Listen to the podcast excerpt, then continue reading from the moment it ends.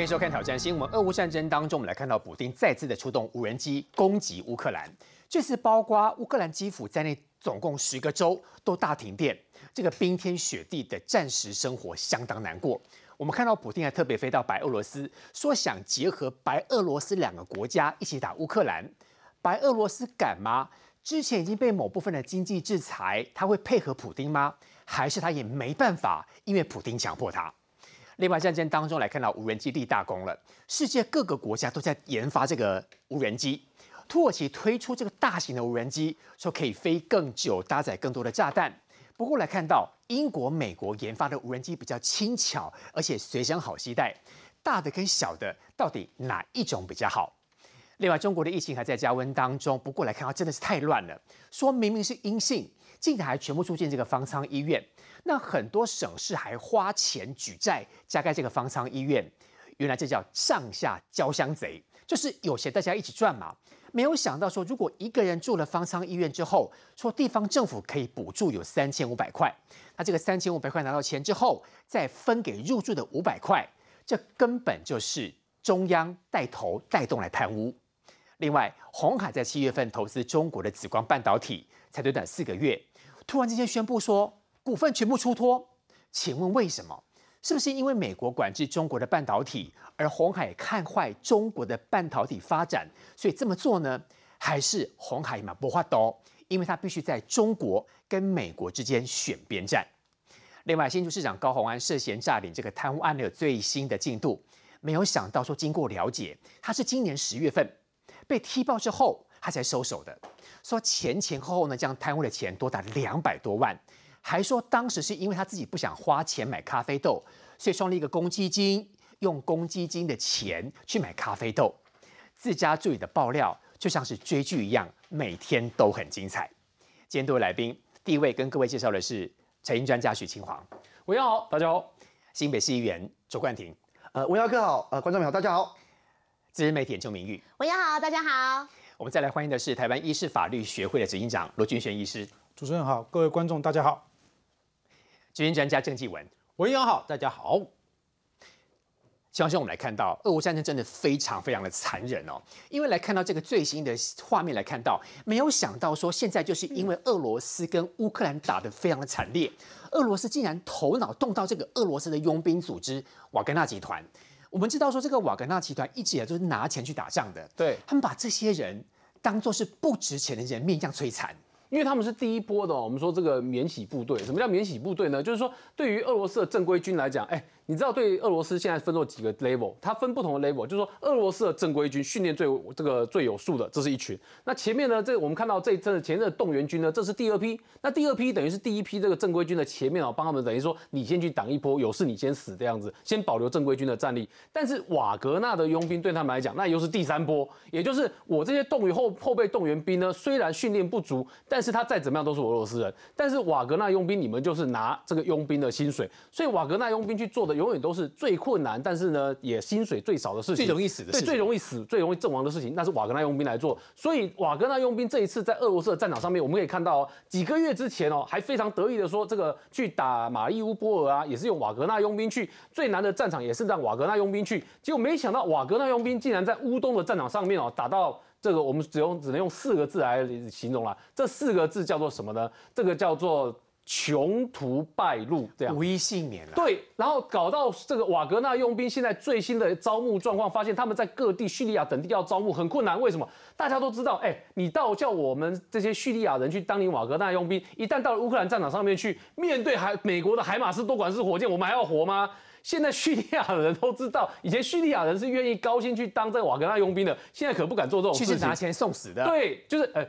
我跟你讲，错一句话，拿钱在送死，跟送死本来是本来是我上战场打完一场仗可以拿到钱，所以我如果上战场死掉之后根本一毛钱也拿不到，所以不是拿钱送骗人，所以我可能上战场死掉了之后一毛钱都没有拿到，这样子啊，所以这些叙利亚人谁敢跟你做这种事情啊？所以这就是为什么瓦格纳佣兵现在招募遇到问题，遇到问题，他们现在做了一件事情，什么事情呢？他们就到俄罗斯的囚犯哈，到监狱里面去找这些拘这些囚犯出来。用囚犯来当瓦格纳的佣兵，那为什么要这样子做？因为很简单，瓦格纳找囚犯当佣兵，他就告诉这些囚犯说，如果你们这些囚犯呢在战场上可以打胜仗的话，那你们的徒刑哦，比如说本来十年的，就帮你减到啊，就是一年，甚至我就直接放你出来，就直接无罪，你就出来了。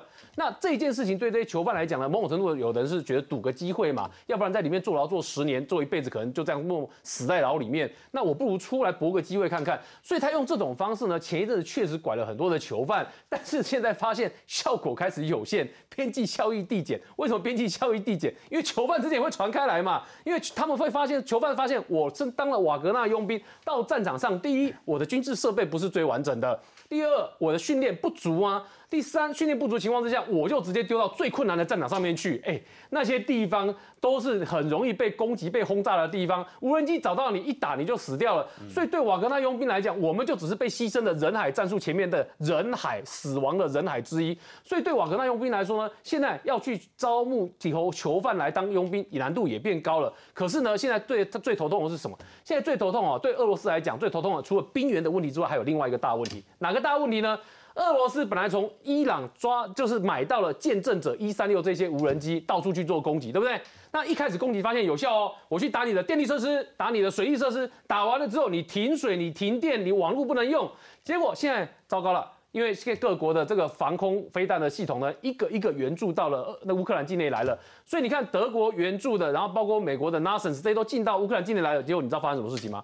在十八号跟十九号的时候，最新一波，俄罗斯发动了三十五台自杀无人机，用见证者一三六来攻击。结果三十五台见证者一三六，你知道防空飞弹系统打几台下来？拦了一半以上啊！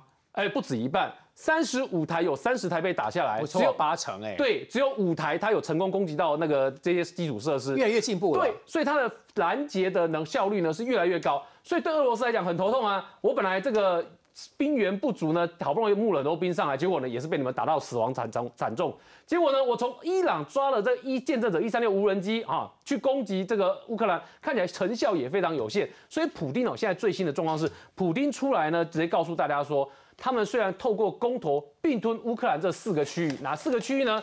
观众朋友看一下啊，这四个区域是俄罗斯透过公投正式并吞的。假公投那四个地方啊，假公投几乎都九成以上的同意，就是你看到的卢甘斯克、顿涅茨克、扎波罗热，然后跟赫尔松这四个区域，然后呢？你看起来是用公投合并下来是没有错，但普京现在告诉你说，我们是合并下来了，但是当地局势很艰困啊！啊，为什么很艰困？民心思反。来，我们举例告诉大家，一个一个告诉大家，赫尔松是北赫尔松已经被光复了，南赫尔松现在很害怕。为什么很害怕呢？除了我们解释过的这个南赫尔松啊，各位看这条红色的线那个地方，对，这条红色线的重要性在哪里呢？这一条是红色线呢，其实你看乌军现在把海马斯多管式火箭部署在这周边，它可以直接攻击到南边的这个地方，所以呢，等于南赫尔松的俄罗斯部队都涵盖在射程范围之内。那再往南，如果南赫尔松被收复，再来就是克里米亚喽。所以，所以昨天啊，这个昨天这个乌克兰的总统泽伦斯基说，他有机会明年二零二三年的时候呢，泽伦斯基说我明年应该可以到。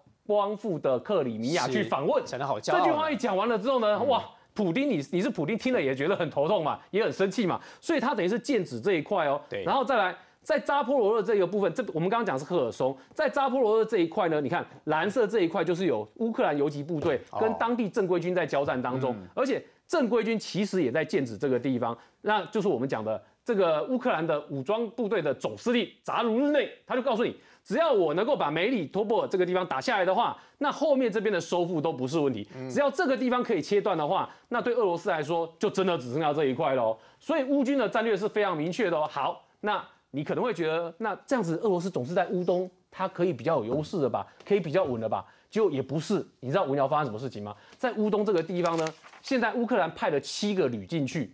那这七个旅，包括七个机动旅进去，就是要攻打这个我们讲卢甘斯克这个地方是顿涅茨克，卢甘卢甘斯克在这个地方，他就派了七个装甲旅呢，跟七个机动旅要进军在这个地方。所以呢，这一线都在交战。这个是巴哈姆特现在的热战区，这是斯瓦托夫，然后一路往南的交战区，这些这一线几乎都在交战当中。所以你看这边是不是一个一个圆圈圈？这一个一个的圆圈圈，你看都是一个、两个、三个、四个、五个、六个、七个、八个、九个，都是俄军跟乌军呢每天在交战、互换防线的状况。那巴哈姆特几乎打成是一个啊，俄军本来几乎要攻下来，结果又被乌军给打退、打回去。我们看了一个月嘞，对来来去去进进出出的，所以你可以看到哦，他现在乌军的战略就是我在这边跟你对峙，对不对？但是我在赫尔松的防线跟梅利托波尔陆陆续续要拿回来，拿回来之后减轻南部的负担了之后，我把剩下的部部队呢往北进。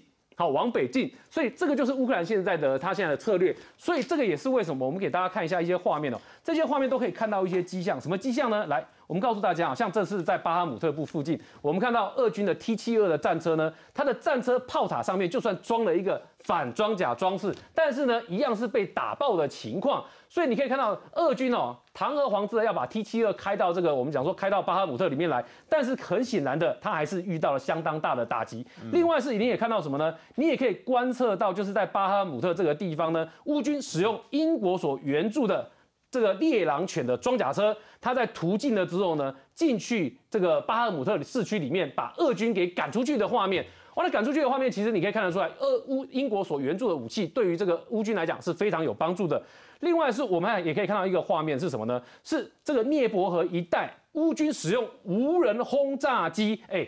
你之前我们看乌军的无人机用的是侦察任务多，或是一般的投弹的工任务多，但是现在乌军也派了无人轰炸机出来，在这个涅伯河口岸口岸这个地方进行轰炸的任务。各位，为什么我要提这些画面再给你看？因为这些画面都是在今年二月二十四号的时候，俄乌战争开战的时候，乌克兰所没有的能力。但是现在乌克兰呢，相关的能力是越来越好，所以这场仗打到现在啊，对于俄罗斯来讲呢，普丁才会告诉你说，这四个区域虽然我们公投过了，但是看起来都很艰困。在很艰困的情况之下，普丁想不想谈和？想谈和，但是这四个区域呢，看起来对乌克兰的泽伦斯基来说，我干嘛跟你谈谈和？这些区域我都有收复的条件跟本钱，还有期待的可能性啊！我如果在这时间跟你谈和的话，那不是到时候全国老百姓都要把我骂翻了吗？所以在这个时间点哦，对于普丁来讲，他的压力非常之大。刚才我们看到伊朗的无人机攻打基辅这些州当中，被这个防空系统打下很多，所以这个无人机在战争当中要进步再进步。现在很多国家在进行无人机的研发。今天来看到，包括有土耳其、有英国、有美国。继兄，我们先来看土耳其。其实土耳其在无人机的制造部分非常厉害。其实他们走的方向是希望能够飞得更远、更久，而且希望能够搭载更多的炸弹。说这个叫无人机红苹果，又有另外叫轻骑兵，哪里不一样？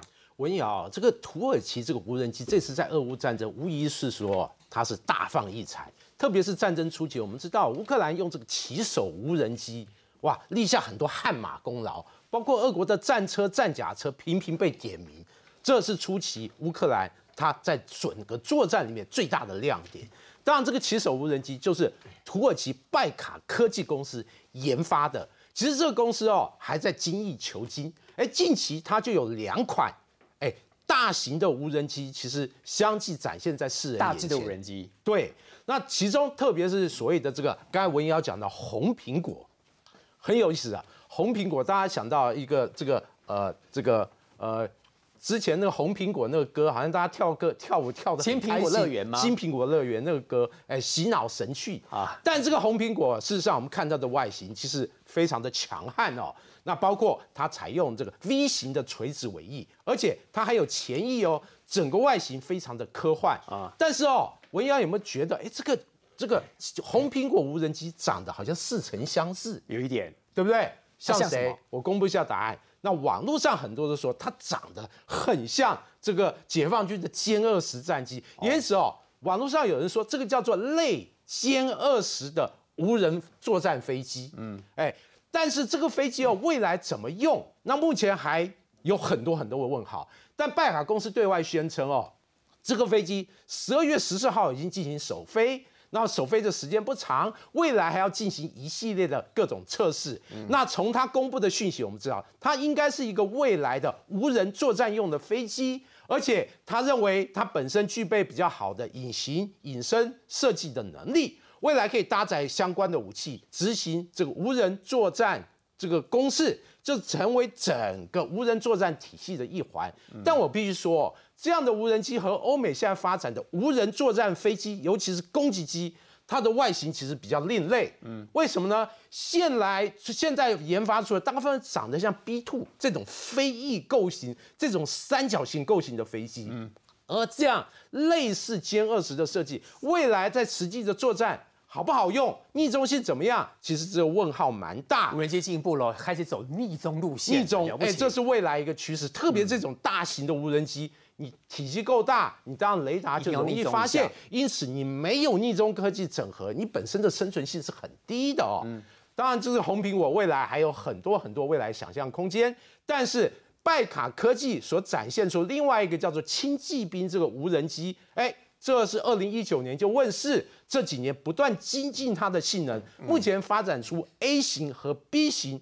那图中所展现的是 A 型机，我们从它的外形就知道，它采用个 EO 的外形的主翼，对，然后配备双发动机，双螺旋可以飞得更久更远。是双螺旋，它代表它可能哎飞机的尺寸更大，载弹载油的能力更强，因此它有更好的。可能滞空的时间、续航的距离，而且它的载弹性，除了这个一般的这些这个空对地的精准导引炸弹以外，那土耳其方面还研发了像空对地的超音速飞弹，可以让这个轻骑兵，让它未来在攻击的时候，它有很多武器的选项可以发挥它的功能。但总体来讲，我们从这个土耳其这样发展一个模式，我们就知道这种远程大型的无人机。包括它体积更大，哎，续航距离更远，上面机载武器更多，让它能适应空中的对地的打击任务。但总体来讲哦，无人机不是越大越好，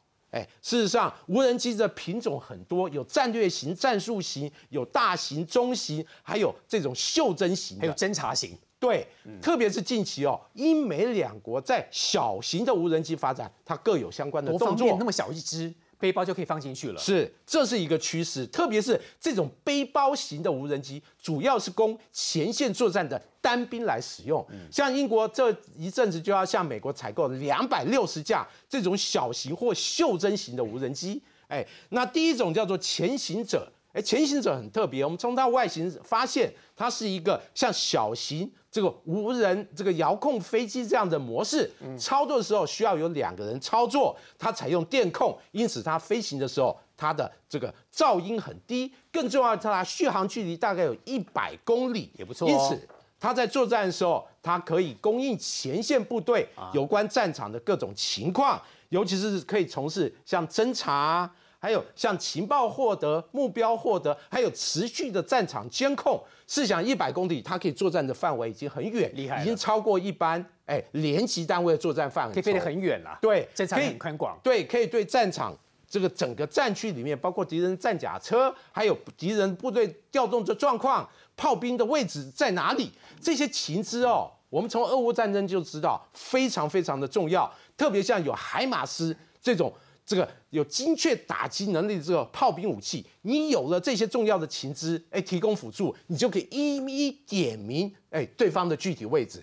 因此，像这个前行者，未来英军要采购一百五十架，那另外英军还要采购另外一种叫做便携式的这样 Indago 四型这种四个旋翼的轻型无人机。这样的无人机哦，跟前行者相比有一段落差，但它由于它的重量轻。哎，它只有大概这个呃四公斤不到，哎，因此它可以由前线的单兵，哎，放在你的背包里面就可以携带。作战的时候你是需要你把它放出来，就可以对你这个前线大概六公里范围的敌情的状况给予充分的侦查和掌握。哎，那这就是所谓的这个四轴式的轻型无人机。那此外哦，美国陆军这一阵也正在测试一种叫做 RQ 二十八 A，这个哦，哇，比刚才英军所采购的体积更小，因为它的重量只有一公斤多，这么轻巧哦。对，而且美国陆军第七十五游击兵团目前正在测试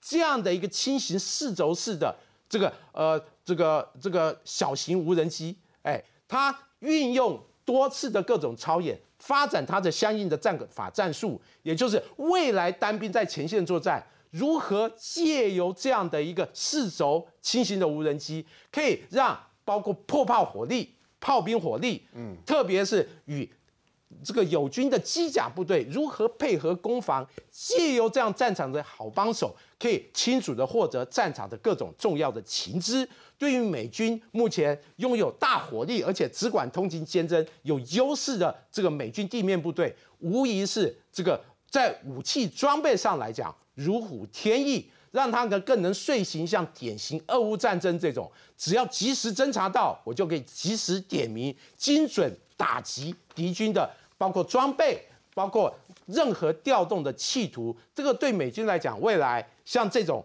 战场神器普遍部署以后，那美军在地面作战里面更将无往不利了。中国的疫情又再次大爆发，因为白纸革命的关系，他们松绑了相关的清零政策。来看到现在说，连台湾那个那有一位普拿藤也几乎被抢光了。其实有很多时候是买起来赶紧保护自己的安全啊。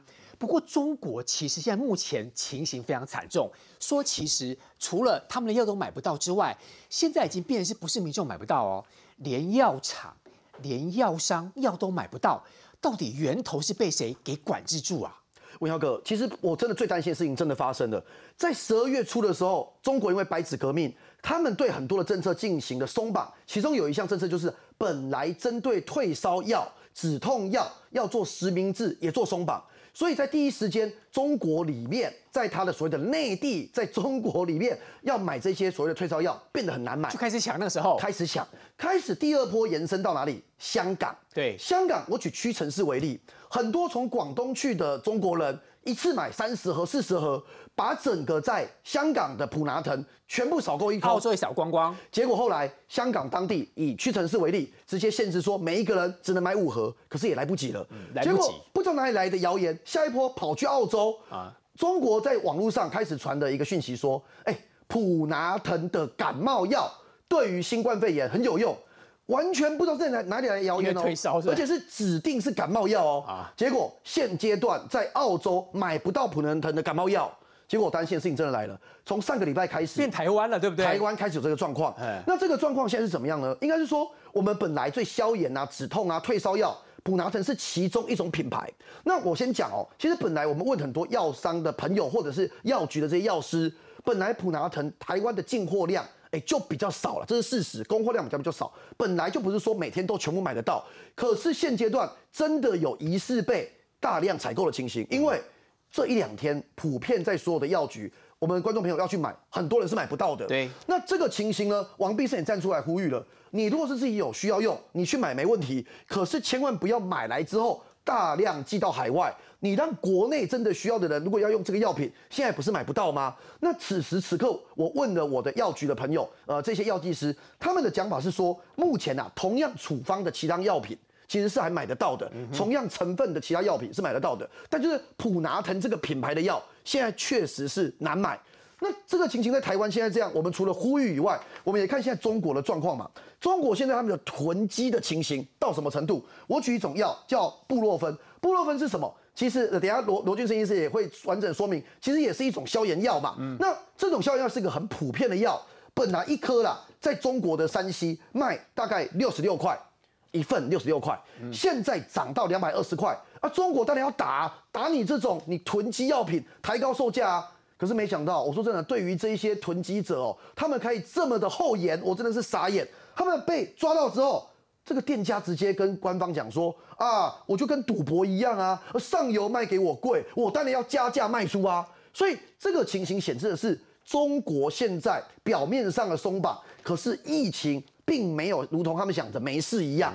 那这样子的药品需求，中国很大的需求，连带的跟中国附近的国家或者地区，你看我讲香港，我讲澳洲、台湾，现在都是如此被影响到了。我们回来，实际上中国的情形嘛，我们前一阵子国民党一直在喊说，哦，台湾跟中国要小三通，小三通，甚至还有人跳出来讲说，哦，中国疫情比台湾好。真实的情形，你看看北京现在要等一个礼拜尸体才能焚化，所有在北京这几十个所谓的焚化炉或火烧厂、火葬场，全部里面大排长龙的，都是在等着要让尸体要焚烧。那么多人啊！所以真实情形就是你的很多患者。有两个原因嘛？有人认为说，中国因为第二季的疫苗接种率真的偏低，嗯而打第一季的，你又只能用国内这一些国内的这些疫苗然，后疫苗又很烂，你不能打国外疫苗嘛？啊那所以你到底有没有用？有没有有效保护？如果依现在这些人数的状态，会看得出来，其实中国的疫苗是没有办法真的保护的，效果很差所以回到为什么当时习近平在一开始要这么样的风控啊？我终于想通了。他自己想清楚了，因为不好嘛。如果他真的像其他国家有打正常其他国家研发的疫苗来说，我开放没问题啊。可是当你中国锁紧，你就是中国人只能打中国疫苗，不能打国际疫苗。一开放之后，可能死亡人数会破百万。但是最让人家无法忍受的是，他还是盖牌嘛。观众朋友，你可以相信吗？十二月初开始讲说，我风控解除之后到现在一个月不到的时间，这一个月的时间，我算一个月就好了。他们官方讲说，新冠肺炎死亡的人数，我耀哥只公布了十一人，你相信吗？怎么可能？要乘以百倍吧，千倍都有可能。所以你今天公布的确诊人数一样也很低，然后你跟大家讲说，因为确诊死亡人数一样很低，可是你在整个中国各地，我们一开始讲的抢购药品，第二个堆积如山的讲大体也好，尸体也好，而尸体需要焚化，排不到焚化炉。这样子的一个状况，难道中国真的觉得说这个疫情是管得很好的状况吗？所以当然没有这样嘛。那搞了半天，中国现在的疫情失控这件事情是一个事实，可是他们很多的措施没有跟上相关的脚步。我觉得现在他们最担心一件事情是，中国现在表面上开放，会不会之后表面上开放，因为为了因应白纸革命，最后无法控制，又退缩回去的之前的状态？我觉得这个是大家要关心的。那目前习近平会怎么面对他国内这个已经失控的疫情，还是用这个骗人的数字要欺骗全世界、欺骗国内人民？我觉得只能走一步算一步。我觉得他现在还没有想好未来能怎么做。一样是中国防疫的乱象，没有想到说，因为中国让很多阴性的民众故意去住方舱医院，说住了方舱医院之后呢，所谓的地方政府可以跟中央领钱，领了钱就在分润给这个假得得得到阳性的人，所以这根本就是所谓的地方政府带头贪污嘛。对，我们现在看到哈、一个 COVID-19 啊，就把整个中国的体制哦，把它冲撞出很多问题。那刚刚主任在讲说方舱医院，方舱医院做什么？理论上医院应该是在救人的啊，结果现在方舱医院是拿来让地方政府套现金用的 A 钱的，A 钱用的。所有的人在这个疫情当中，希望能够保住自己的小命，可是地方政府呢，他们跟中央呢盖一些方舱医院，来把国家的资源把它骗取到因。为每个地方都 A，我不 A 我就弱，我就输了，我才没那么笨呢。对，那么现在到底有多少地方在 A 钱了哈？我们讲说到底有多少方舱医院？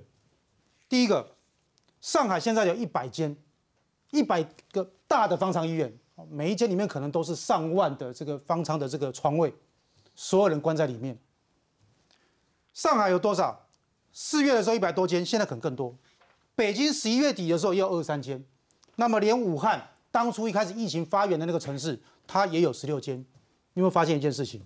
越来越多，代表什么？有利可图啊！照您这样说，能够做方舱医院一定要有关系才可以进去，因为可以吃车免税啊，而且还可以赚钱。因为地方政府拿了钱之后呢，他还可以跟住院的这个人呢做分润，特权人士住这里了，住院呢可以收五百块人民币。可大家有没有想过一件事情？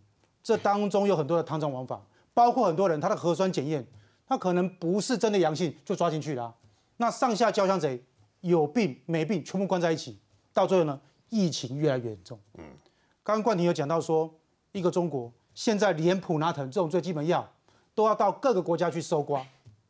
我们在问的是说，中国体制真的很好吗？我们前阵子台湾才刚选举完，有很多人在选举中夸夸其词说台湾政府防疫做得很差很烂。刚刚我们提到什么？提到方舱医院。对，各位有一个人得了一百万票，哎，他也有主张方舱医院呢。上网路去看，清清楚楚，凡走过的就会留下痕迹。他说什么？在二零二一年五月十九号，他说他要提出方舱医院封城等对策，该怎么做就怎么做。他说该封城就封城。选举后他说呵呵要做代际，所以还好他没有真的把方舱盖出来。汤中华把这边呈现给你看，难道台湾要跟中国犯一样的错误吗？那我还要讲的是说，这过程中除了方舱医院呢，刚刚有提到说这个火化的问题，中国的一个数字一直都不能够公布于世，但是我们用一个部门来推算，中国的火化的状况呢，它在十二月十三号的时候，北京那时候的火葬场预约要七天，也就是说，如果你是十二月十三号过世，你在二十号才能火化。到了十七号呢，他说他要排到医院，代表嘛加七，二十四号没有办法爆满了，所以呢，死亡人是指数级的成长，代表这个疫情越来越严重。那有人说，这个疫情到底会发生什么样的一个伤亡呢？各位想一件事情，刚刚提到说，整个中国它所注射的是什么？是国药科兴的国产疫苗。容许我说，它就是国产疫苗。中国有中国国产疫苗，我们台湾有没有我们台湾的国产疫苗？有。高端有没有发生这样问题？没有。打了我们说的国药科兴产生什么问题？包括之前它输出到非洲很多国家，那些穷国家都已经很惨了。一带一路的二点零版，这些国家打了这疫苗之后呢，疫情更严重。嗯，现在火烧回来了。那另外呢，我刚刚讲了，国产疫苗，台湾有国产疫苗啊。台湾的高疫苗发生什么效果？我们确实可以有效的把重症和死亡降低，而且是什么？是在全世界的病毒变异到最温和的状况之后，才开始产生我们说这种大量感染的问题。中国呢，国药科兴不但不能保护人民，而且呢，包括这些方舱制度呢，把国家弄得乱七八糟。那大家讲说，哎，刚刚说的这个方舱医院呢，现实首长主张过。那么疫苗呢？中国疫苗有没有主张过要买中国疫苗？有啊，再看一下哈。全部都是的，凡走过必留痕迹。我们讲重点吧。最近有几个人在主张小三通啊？小三通的人说我们要人道救援啊。当初说什么？这里有一个杨县长，他讲什么？他说盼中央要开放向中国买疫苗。他讲过，如果买了就完蛋了。还有一个陈立伟，这个左下角这位，他说台湾要何时才能认可中国疫苗？看起来这些信息告诉我们。过去有很多很多现在所谓的在野党，在这次选举得胜的人，在疫情中都做了非常愚蠢的决定。当时还传出说买中国疫苗，还有手臂口鼻秀可以拿，那好多的商机在里面。我们要退一万步想说，哎，对他有主张做，哎，他说要这个方舱医院呢，还说这个要中国疫苗呢。嗯，那为什么在台湾从头到尾没有出现方舱医院，没有封城，没有买到中国疫苗？各位，县市政府跟中央政府主张不一样啊。我们的中央政府很清楚啊。这些事情不能做，做了就跟中国一样惨。各位想说，现在中国到底多惨？想一件事情，过去的一千天，其实他们是有机会可以把疫苗导正到正确的疫苗。A G 疫苗台湾有没有？有。B N T 有没有？有。我们要拿 B N T 比他们还困难，他们还有总代理。嗯。莫德纳有没有？我们也有。跟各位报告，台湾不但有莫德纳，而且我们台湾还有最新的，我们说的这个次世代的一个莫德纳。那我要再讲的是说，现在到了这个状况，我们该怎么做？我们说哀矜勿喜，看到中国人，我们也觉得很同情。身为医生，我也不希望是这个样子。况且，这个悲剧持续在发生，有很多医药专家说，看到其他国家的状况，认为中国可能会有三波疫情。这是第一波，才第一波啊！这是第一波，第二波是春运，对不对？过年还没到啊，还有第三波。记不记得当初武汉的第一波，就是在过年的时候从。这个对岸就这个传来很多的影片，那就第一波，对不对？各位，第二波就是春节，还有第三波嘞。回来之后呢，会再一波。那请问这三波会死掉多少可怜的中国人？我有估算一下哈，死掉的人数可能会很多。为什么呢？我们算一下嘛，大概整个中国十四亿人，对，一波疫情至少三成会染疫，四点二亿染疫，你去算一下，只要致死率一趴就好了，多少人？几百万对不对？四百多万，四百一波就四百万呢。对，所以刚刚说的中国公告说这几天死了两个人，你觉得跟真实状况差多少？这就可以解释为什么我们说的殡仪馆、火葬场会人满为患，排到明年都排不完。您估计四百万，他宣布只有两个，就差太没有错。那我最要提醒大家一件事情，就是说我们为什么需要一个好的政府？好的政府可以让大家能够快乐平安的生活。平安真的从天上掉下来吗？看看中国的处境，这个处境。我们从今年四月就在说了，那时候我们说台湾开放的，那么从本来的清零到开放到共存，还要我们有好的疫苗，神功护体。嗯，那中国如果开放怎么办？会不会出大事情？现在出现了，你去想想，过去的一千天，中国人做过什么努力？各位，先不要讲核酸检验了哈，我们就讲说搓鼻子就好了啦哈，因为核酸检有搓鼻子，也有搓屁股啊，搓很多地方啊。嗯，讲搓鼻子就好了，一个中国人如果平均搓二十次。三年嘛，哈，搓一次是有可能嘛，对不对？甚至搓更多嘛，常常入境中国一搓就搓了十次嘛，嗯，十四亿人搓了几次？将近三百亿次，三百亿次哦。封城上海封城多少苦痛？请问有多少人在武汉城里面整天鬼哭神嚎？还有多少人绑在电线杆上？各位搓完之后呢，一样面对死亡。这就是什么？当一个制度出现问题，它没有专业、没有照顾人民、没有人权思想的时候，就会造成很大的一个痛苦。这次在苗栗哦，也得贿选，跟早期我们看到的几乎很像，就是可能要透过地方很绵密的这个组织啊，可能统钱统一包给谁，他就用这种不同的方式去给大家钱，所以这个市政。一定是非常的明确。呃，我先讲哈，苗栗地检署今天正式的提起当选无效之诉哈，是针对有四个人，包括苗栗县长的当选人中东锦，另外还有大湖的乡长哈，跟大湖的村长以及大湖的乡民代表，对，都在大湖那一块了哈。好，那这个呃地检署讲的这个原因是说，因为中东锦旗下有一个陈圈圈呐哈，因为我们有各自保护法，是一个陈圈圈陈姓啦，庄脚啦，对对庄脚，那他是这个呃中东锦的大湖的。好，这个竞选总部主委，那这个检方认为说他有贿选，而且是现金贿选的事实哦，哈，所以就一并。现在这个陈圈圈他的贿选的事实是非常的明确，现金被逮到，哎，对，现金，所以所以这个部分，所以这个呃，就就以这件事情呢，哈，因为这个呃地检署有讲啦，哈，就说你这个贿选呢，不代表是说你候选人，比如说像中东锦这些人就直接给钱嘛。如果说你的条啊咖有这种给钱的事实的话，对，也算，是啊，因为他可能就。就一个人嘛，就是一个人贿选，就说，哎，那你要投这四个人，投给呃这个中东警察，投给这个大湖乡民代表、乡长什么，就一起帮像粽子啦。帮归困的安内这样子哈，好，所以这个苗栗地检署现在是用这个理由哈来对于中东锦等人提起当选无效之诉。不过针对这个部分啦哈，那事实上中东锦这边他也有讲说，这个陈圈圈他是属于个人行为哦，切割，对他没有否认说这个陈圈圈有贿选的是个，他没有否认这件事。好，那这个陈圈圈有被证实有贿选这事，但是跟中东锦的这个当选有没有关系？现在是地检署要追查的一个，已经进了法院了啦哈，这个法院认定的。部分，但是这现在所谓的一个效应是说，因为这个案子啊，哈，其实比较简单，金流也简单，而且你找到了这个人有贿选的事实，这个人都很明确了，所以万一是速审速决的话，你是一审被判决有罪的话，哇，那中东锦跟高红安也是一样，都要面临一审有罪，你就要变成被被停职，所以这个速度有可能比高红安更快。嗯，好，那你要讲到高红安的部分的话，案情更单纯，对啊。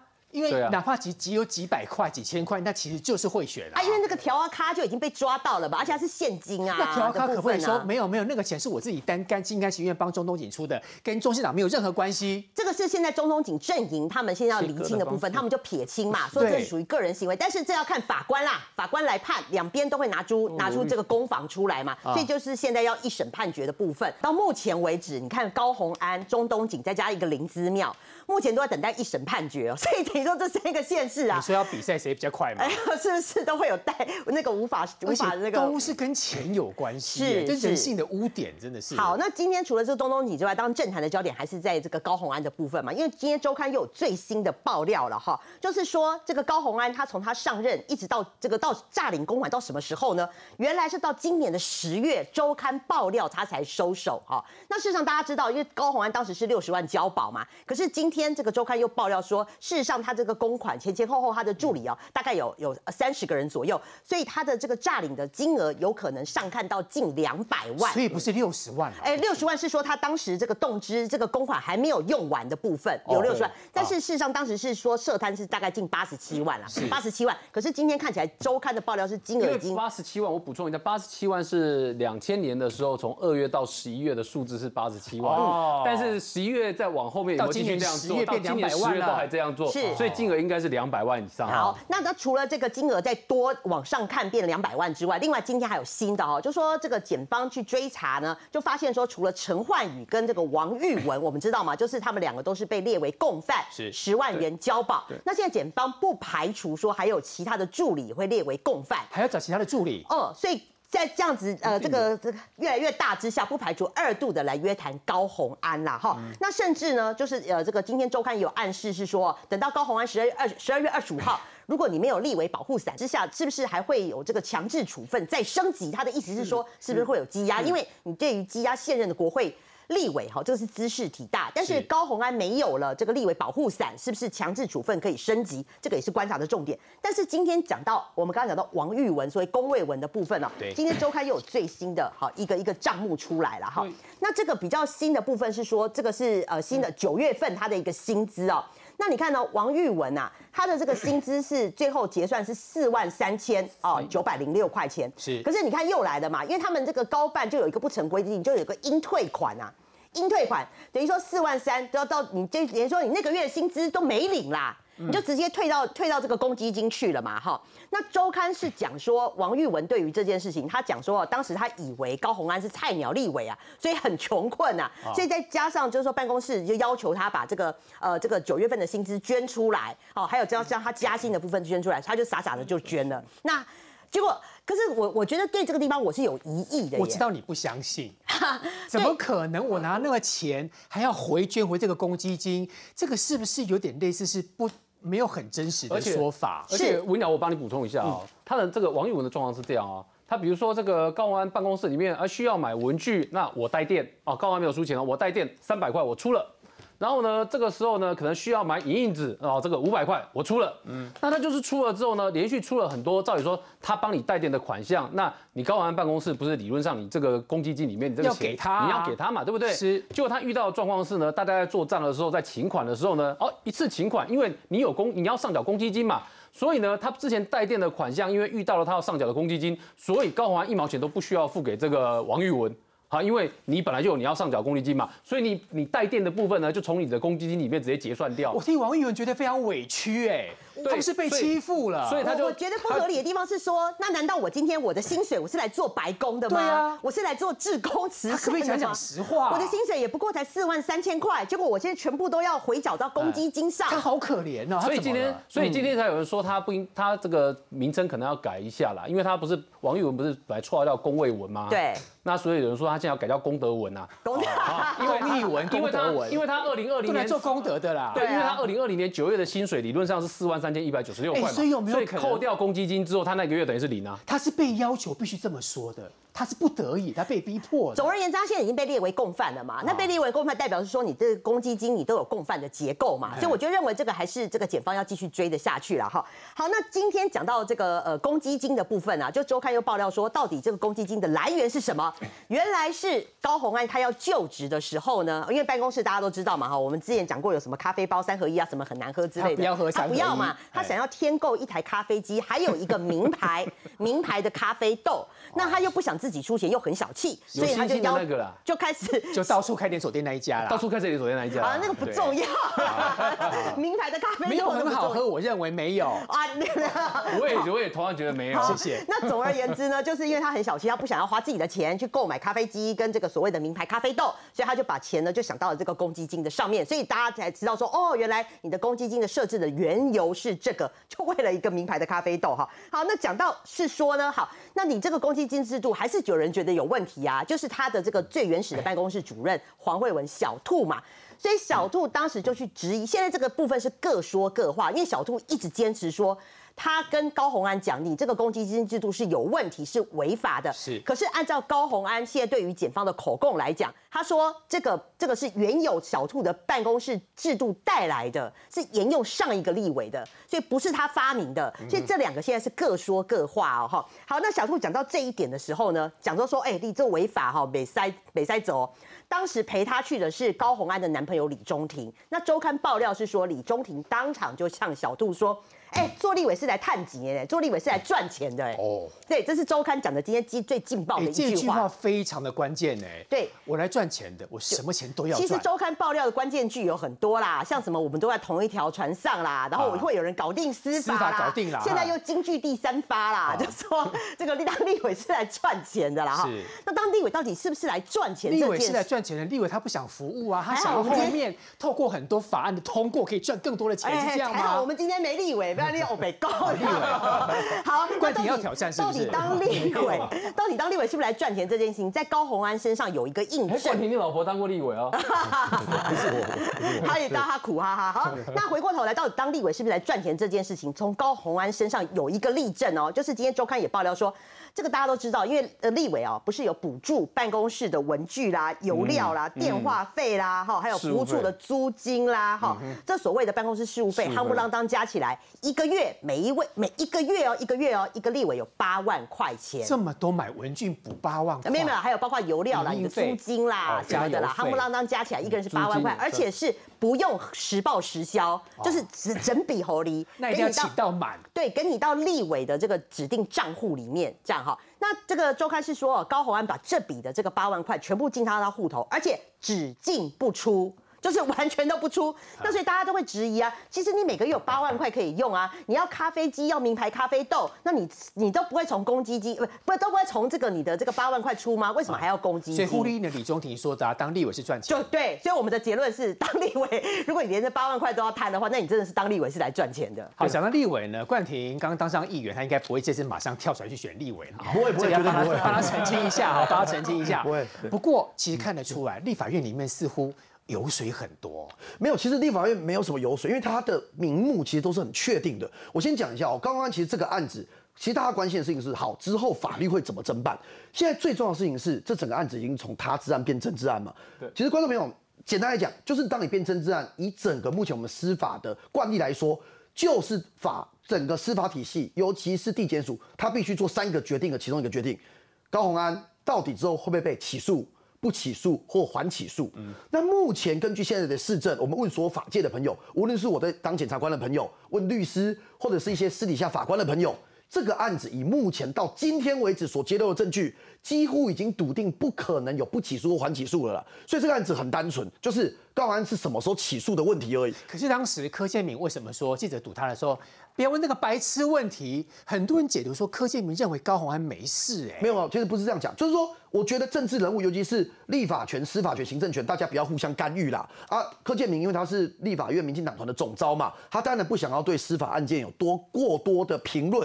啊，当然以我们像我以前跑过社会新闻，我们看目前的这种状态，其实高鸿会被起诉这件事情，我觉得已经大致机会很高，很高了。不敢说法律没有百分之一百，可是现在的关键是说，我们看他整个调查的重点。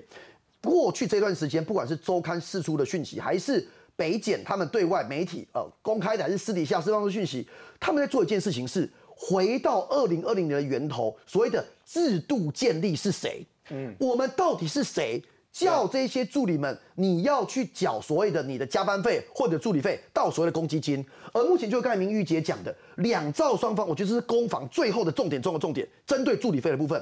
高宏安他的讲法是说，哦，这是我们的助理呀，呃，从其他办公室带来的旧席，所以高宏安在切嘛，所以才有人讲说，高宏安办公室未来会不会有第二个余文出现嘛？